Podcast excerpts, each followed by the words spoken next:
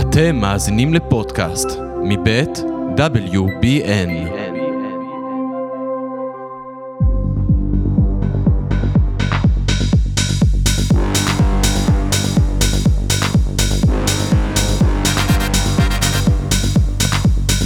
אה, טוב, אז uh, אנחנו נמצאים פה, מקליטים את הפרק הזה יום אחרי המהומות בוועדת החוקה של הכנסת, שבעצם הרפורמה המשפטית, חלקה הראשון והטרומי uh, עבר וצפוי להגיע למליאה, ולשם כך התחל, החלטתי לשוחח עם uh, רונן צור, שהוא uh, אסטרטג מהמובילים ביותר בארץ, אה, שלא נאמר המוביל בארץ, אה, ולשוחח איתו איך למעשה נאבקים בשינויי תודעה, איך נאבקים בממשלה שהולכת הכי רחוק שאפשר ללכת. אה, היא מכונת תעמולה די משומנת, שצריך לתת לה פייט שהוא ברחוב הוא מצוין, אבל גם מבחינת מסרים, האם האופוזיציה עושה את זה נכון, האם לא, וכולי. אז שלום רונן. שלום. קודם כל, אה, התרשמותך, טוב, לא טוב, המאבק. המאבק העממי, אותו מאבק שמונהג על ידי מטה המחאה, הוא מתבצע באופן כמעט מושלם. היכולת לגייס בתוך זמן קצר אה, כמות באמת חסרת תקדים של אנשים שמתגברים על כל המכשולים, גם של מזג אוויר, אנחנו לא בתקופה שגרתית של מחאות, מזג אוויר קשה, קר, גשום, לפעמים סוער, ואנחנו רואים עשרות אלפים, מאות אלפים של אנשים לא מהססים לרגע ויוצאים להיאבק. אה, קשיים שמערימה הממשלה בדמות, כמו שראינו אמש, ניסיון אה, להכביד בדרך של אה, הגבלת אמצעי התחבורה לירושלים, ולמרות זאת, המסרים והדרך שבה זה מתנהל היא כמעט מושלמת. למה כמעט? ומה שהכי כואב וחסר ומפריע, זה בעצם הכישלון של המטה הפוליטי. ואם בימים עברו ראינו את המטה הפוליטי עומד או, ב, אה, או בגלוי או בסמוי, ועוזר לגייס את האנשים, ועוזר להעמיד את התקציבים, ועוזר לגבש את המסרים, ועוזר להדביק את הציבור, את אה, כל מצביעי הגוש, ואולי גם אנשים שלא הצביעו לגוש. פוטנציאל להצביע לגוש בעתיד. אנחנו רואים כאן בעצם היעדרה, היעדרה של אה, אה, מערכת ארגונית פוליטית, היעדרם של מנהיגים פוליטיים, שלא מעורבים, לא נמצאים בפרונט, תשמע, ראיתי אותם אתמול נואמים, זה היה מחמיר לב. זה היה מחמיר לב. השפה היא שפה ארכאית. המסרים הם מסרים עבשים. אפילו זה שאתה יודע, לא נצרב דבר מהנאומים של האנשים הפוליטיים שהם אה, so called המנהיגים של הגוש בעת הזו, ודיברו שם, אני הקשבתי להם, ובאמת אין לי הגדרה אחרת חוץ ממכמיר לב, פשוט לא מבינים לא את העידן, לא את התקופה ולא את מה שמצפים מהם בזמן הזה והציבור הזה. אה, אז זה למה הכמעט. אבל כאילו, חוץ מהעובדה שבאמת אין שום sound bite מכונן ואין שום, שום דבר שיצא מהנאום של הפוליטיקאים, אולי לא כל כך רוצים אותם שם.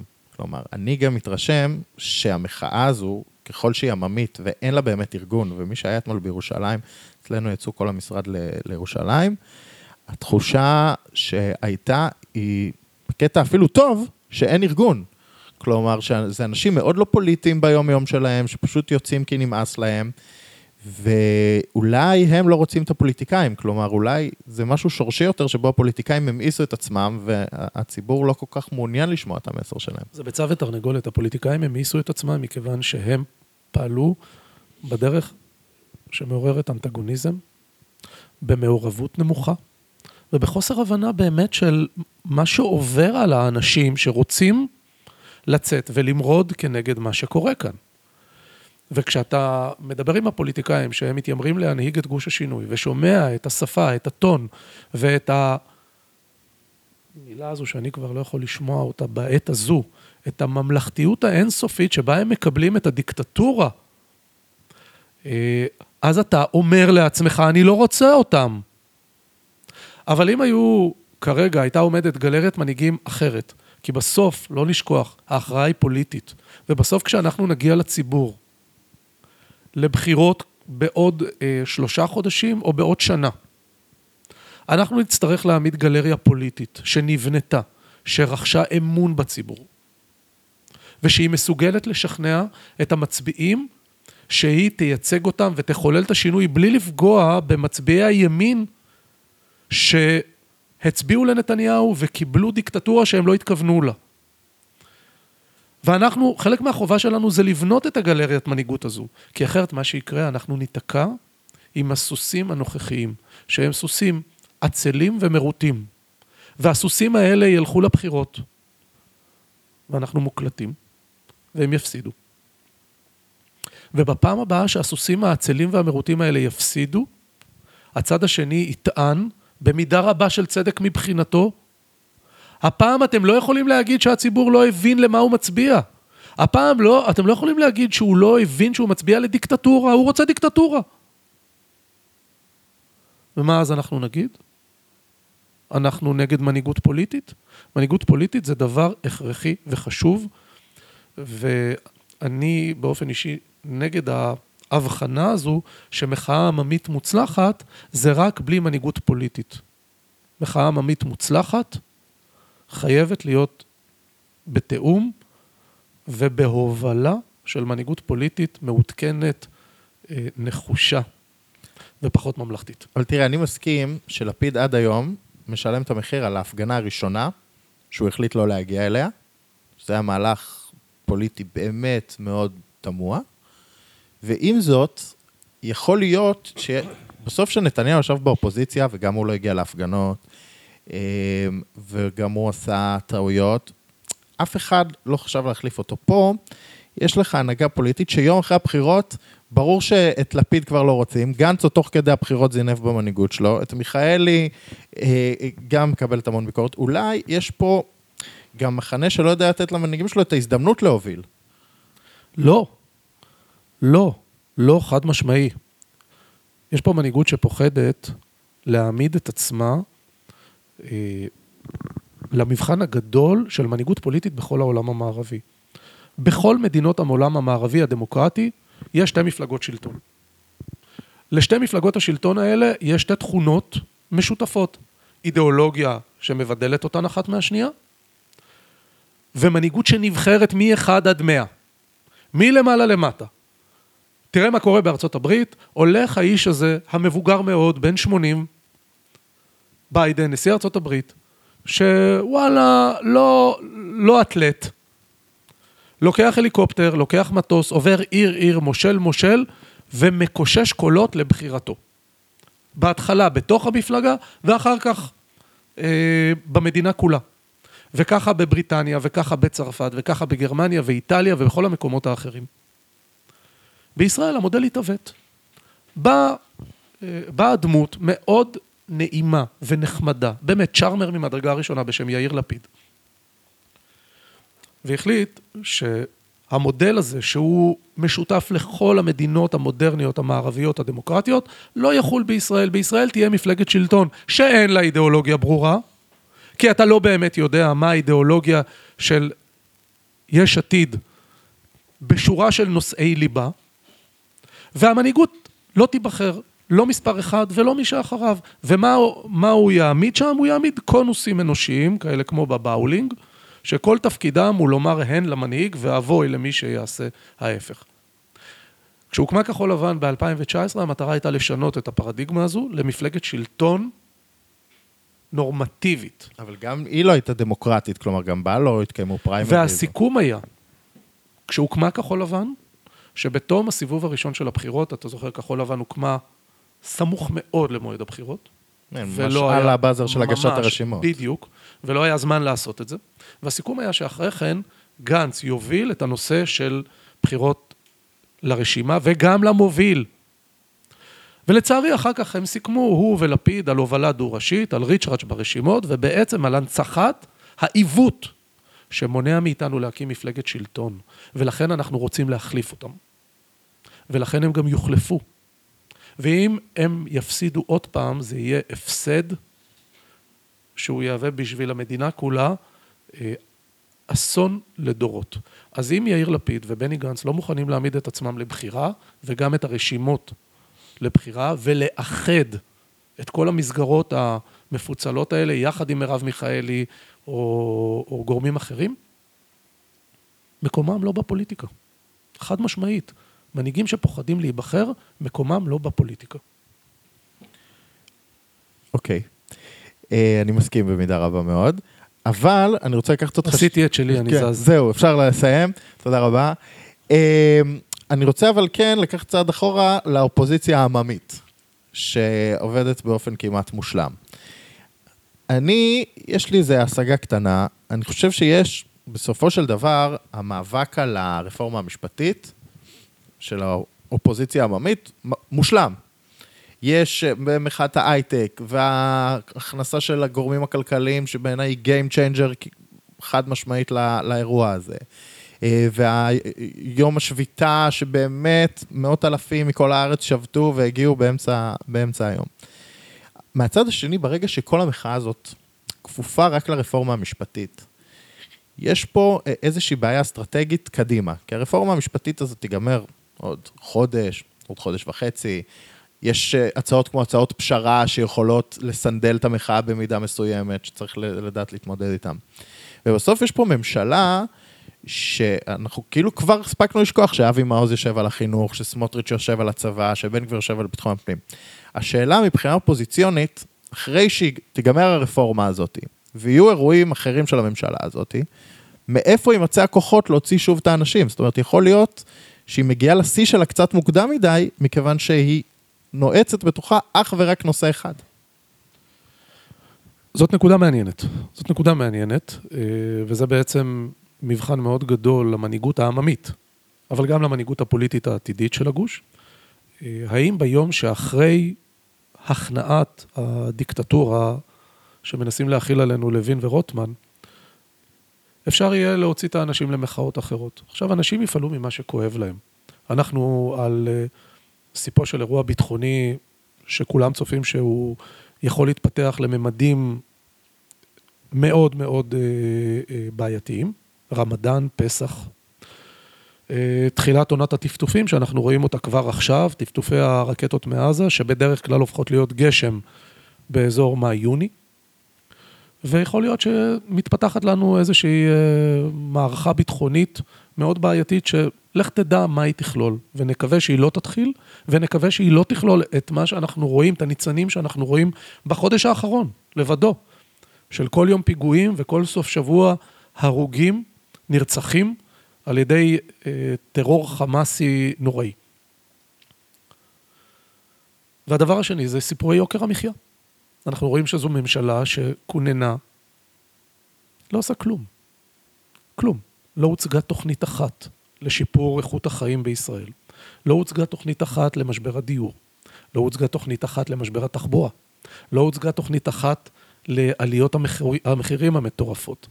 ומאוד יכול להיות שכאשר הדברים האלה יגיעו לשיאם, אנשים יכאבו במידה כזו שהם יצאו שוב לרחובות. בסוף אנשים באים מהמקום שכואב להם. כן, ואם... כשאתה אומר שמתה הדמוקרטיה, ועכשיו זה שעת המבחן האחרונה, ואנשים יוצאים והרפורמה עוברת, או מגיעים לפשרה, אז יכול להיות שאתה מאבד אחרי זה, אנשים לא יצאו שוב. ויכול להיות הפוך. יכול להיות שאנשים יגידו לעצמם, הוכחנו לעצמנו שאנחנו מסוגלים לשנות פה דברים מהיסוד.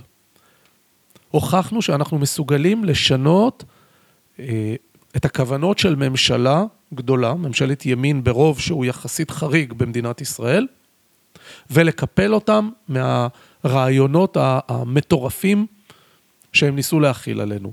זה מוכיח לנו שהכוח העממי הוא כוח הכרעה.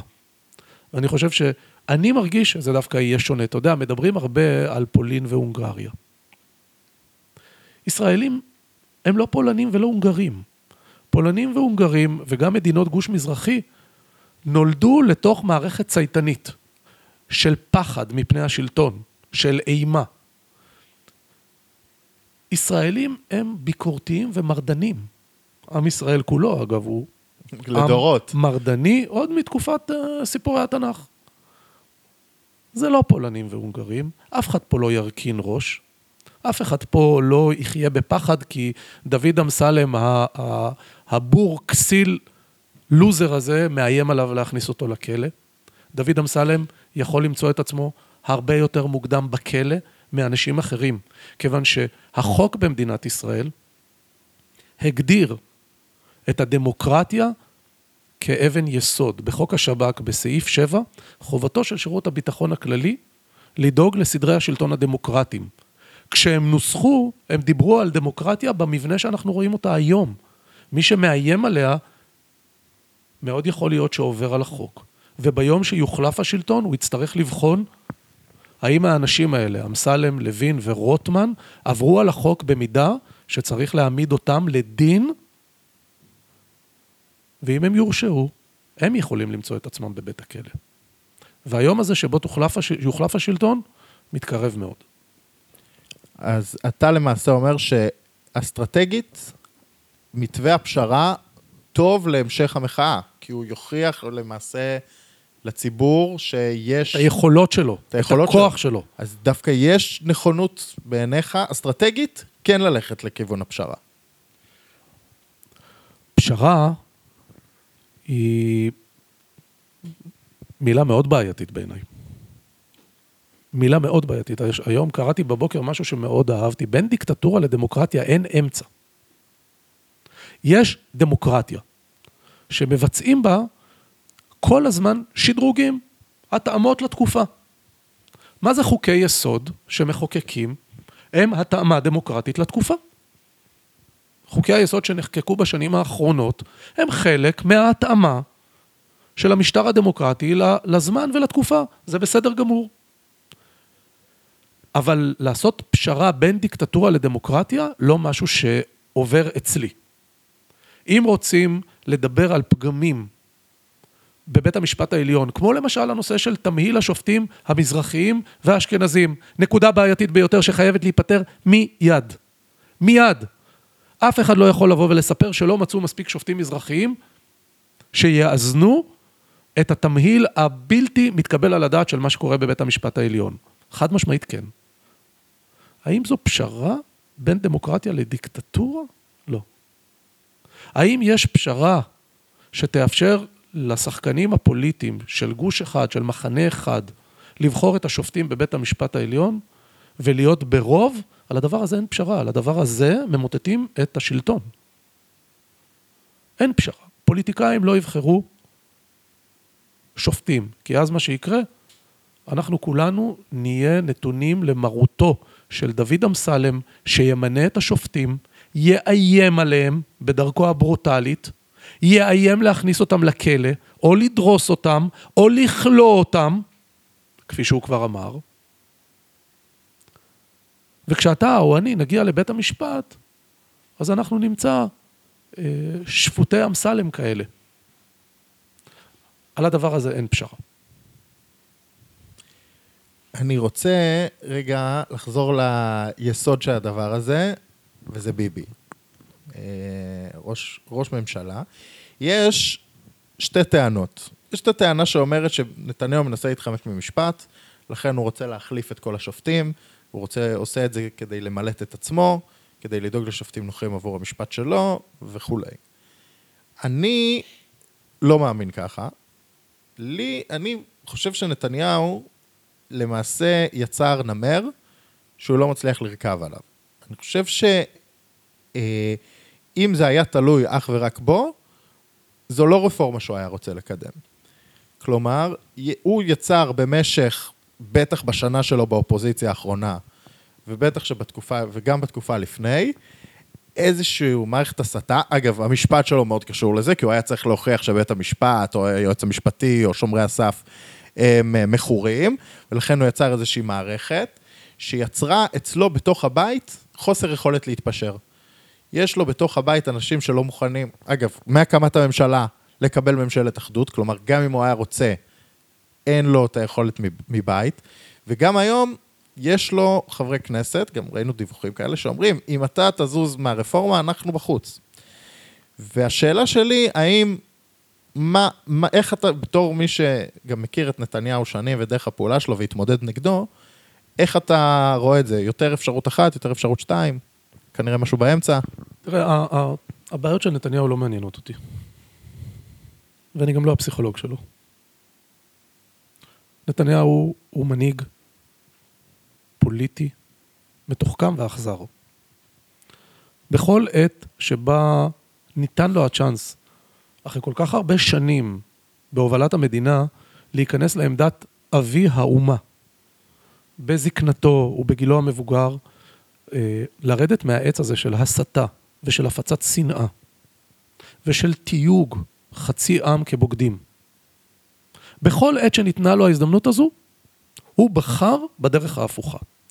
לכן מבחינתי נתניהו, החל מהעברת הקריאה הראשונה של אה, חוקי הדיקטטורה, אני אומר לך חד משמעית, עבורי הוא לא ראש ממשלה, ועבורי הממשלה שלו היא לא חוקית, על כל המשתמע. ואני מציע שהמחנה כולו יתלכד סביב המסר הזה, שמרגע שעוברים חוקי הדיקטטורה, נתניהו הוא לא ראש ממשלה חוקי, והממשלה אינה חוקית, ולכן אין חובה לציית לה. כי לדיקטטורה אין חובה לציית. אם יש לו בעיות, שיפתור אותם. שיפתור אותם. הוא יכל ללכת לנשיא המדינה, לשבת איתו, ולהגיד לו, שלמות העם חשובה לי מחוקים כאלה ואחרים שיכולים להיטיב את מצבי המשפטי. והוא בחר שלא לעשות את זה. יכל לקרוא לחברי הסיעה שלו ולהגיד להם, חבר'ה, תמתנו את הקריאות האיומות האלה. אבל השאלה אם הוא כבר אחת מסוגל. כמו, אחת, תראה, אם הוא לא מסוגל, יואיל להניח את המפתחות. מה, מה, מה אנחנו אמורים לעשות? נגיד שהוא לא מסוגל. אוקיי? נגיד שהוא שבוי, הוא קורבן אומלל של אמסלם, דיסטל וקארי. בסדר? מה אתה רוצה שאני אעשה עם זה? לא, לא אז קורבן. שיניח את אומלל. המפתחות. הוא הכניס את עצמו לתוך סיטואציה אז הכניס את פוליטית. עצמו, הכניס את עצמו. ואם עכשיו הוא לא מוצא את uh, שביל היציאה, יואיל להניח את המפתחות וללכת, ולהגיד, אני לא מוכן לקרוע את העם. איני יכול יותר. כבר היה מנהיג שאמר את זה, ליכוד. אמר, איני יכול יותר. ראה את העם נקרע. לקח את זה באופן אישי, ושם את המפתחות. וזה בסדר גמור, מותר לנתניהו לעשות את זה. איך הוא יכול לשאת את זה ששרה בממשלתו מאשימה חצי עם בקבלת כסף מהאויב הגדול ביותר על מדינת ישראל, האויב שמסכן את קיומה, משמרות המהפכה האיראניים. איך הוא יכול לשאת את זה? איך הוא יכול להישאר יום אחד בתפקידו כראש ממשלה, כשאמירות בהמיות כאלה יוצאות מהבית שלו, מהממשלה שלו? איך אדם ישלח את הילד שלו מחר ללשכת הגיוס, או ילבש מדים, וינעל נעלה את הנעליים הצבאיות, וילך לשמור או להילחם, כששרה בממשלה מאשימה אותו שהוא מקבל כסף מהאויב שמסכן את קיומה של מדינת ישראל. באיזה עולם זה אפשרי? אז מה עושים? נאבקים בו אבל עד שיניח את המפתחות, או עד שישנה את uh, הרכב הממשלה, או את הרכב השרים בה. יכול היה למנות שרים אחרים במקום לוין, וקארי, ודיסטל, ובחר שלא לעשות את זה. יכול אגב היה לקרוא להם לחדר ולהגיד להם עד כאן.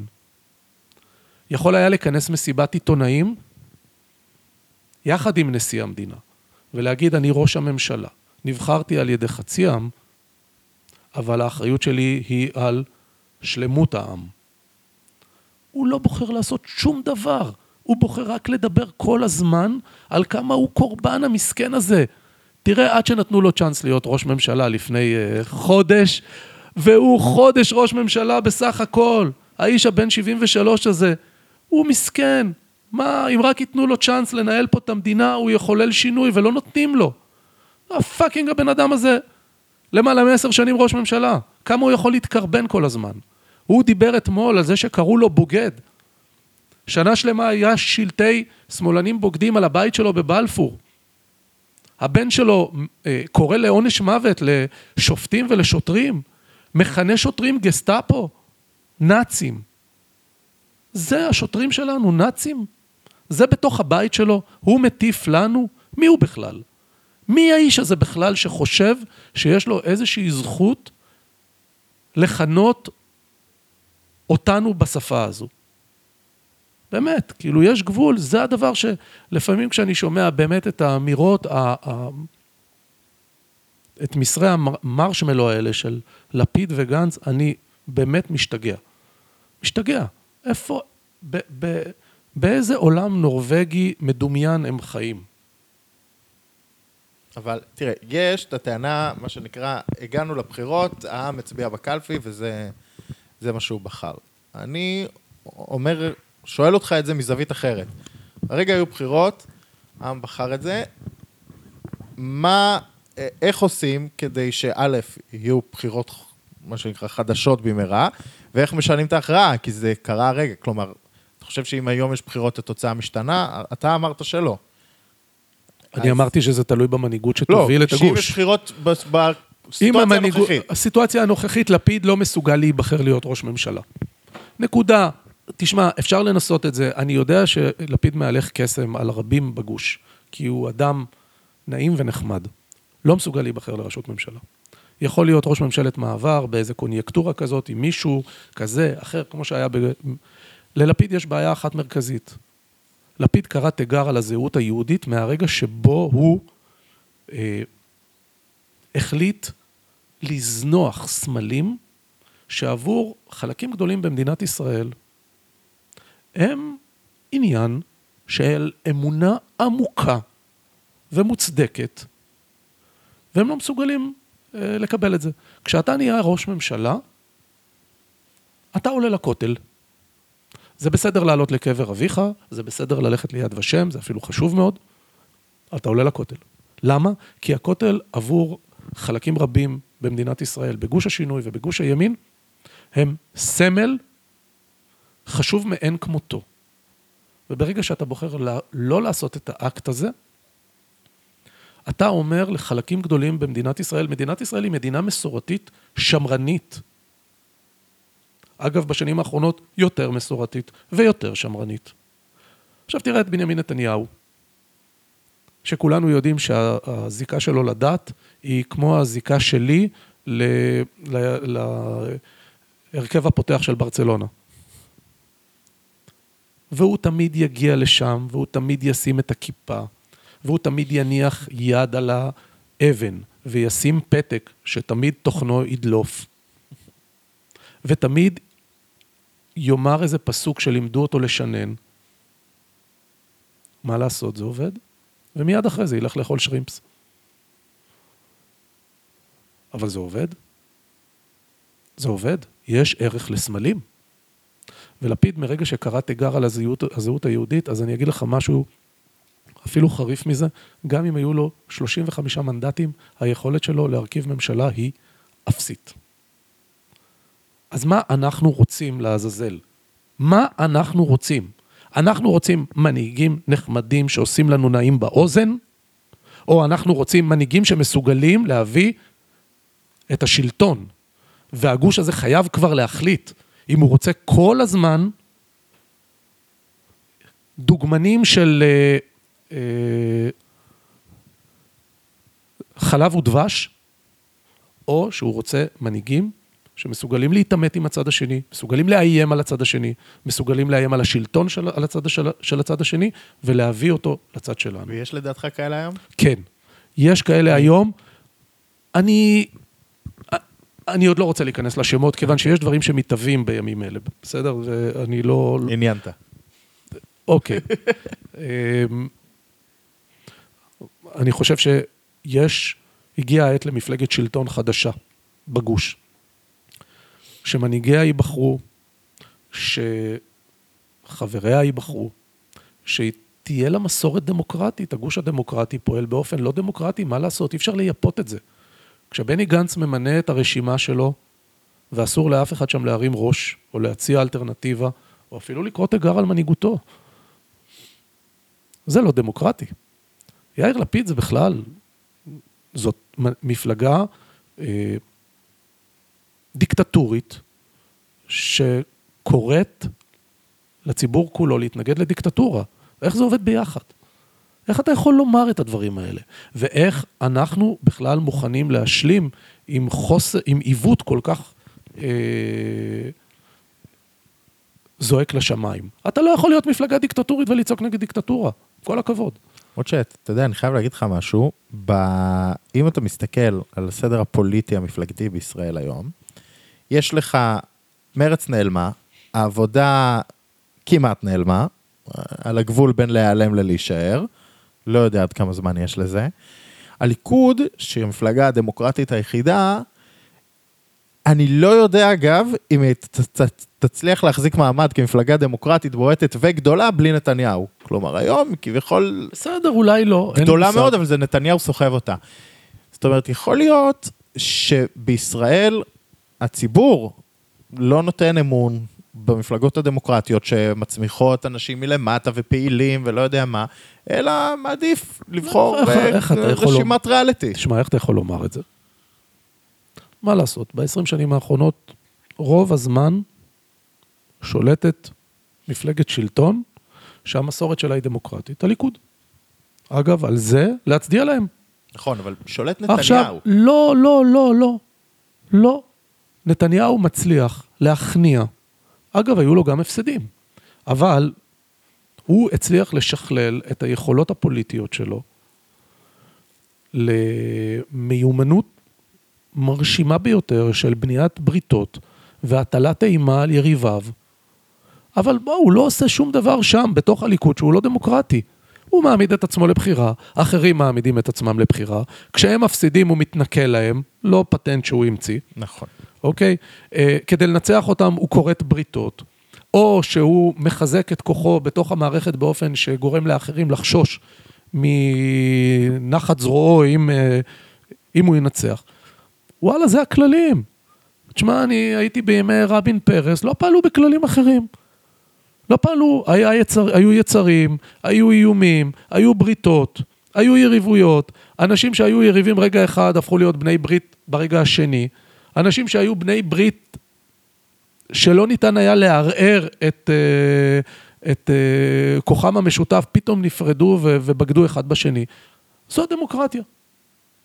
זו הדמוקרטיה, אלה הכללים שלה, ומשחקים בתוכה.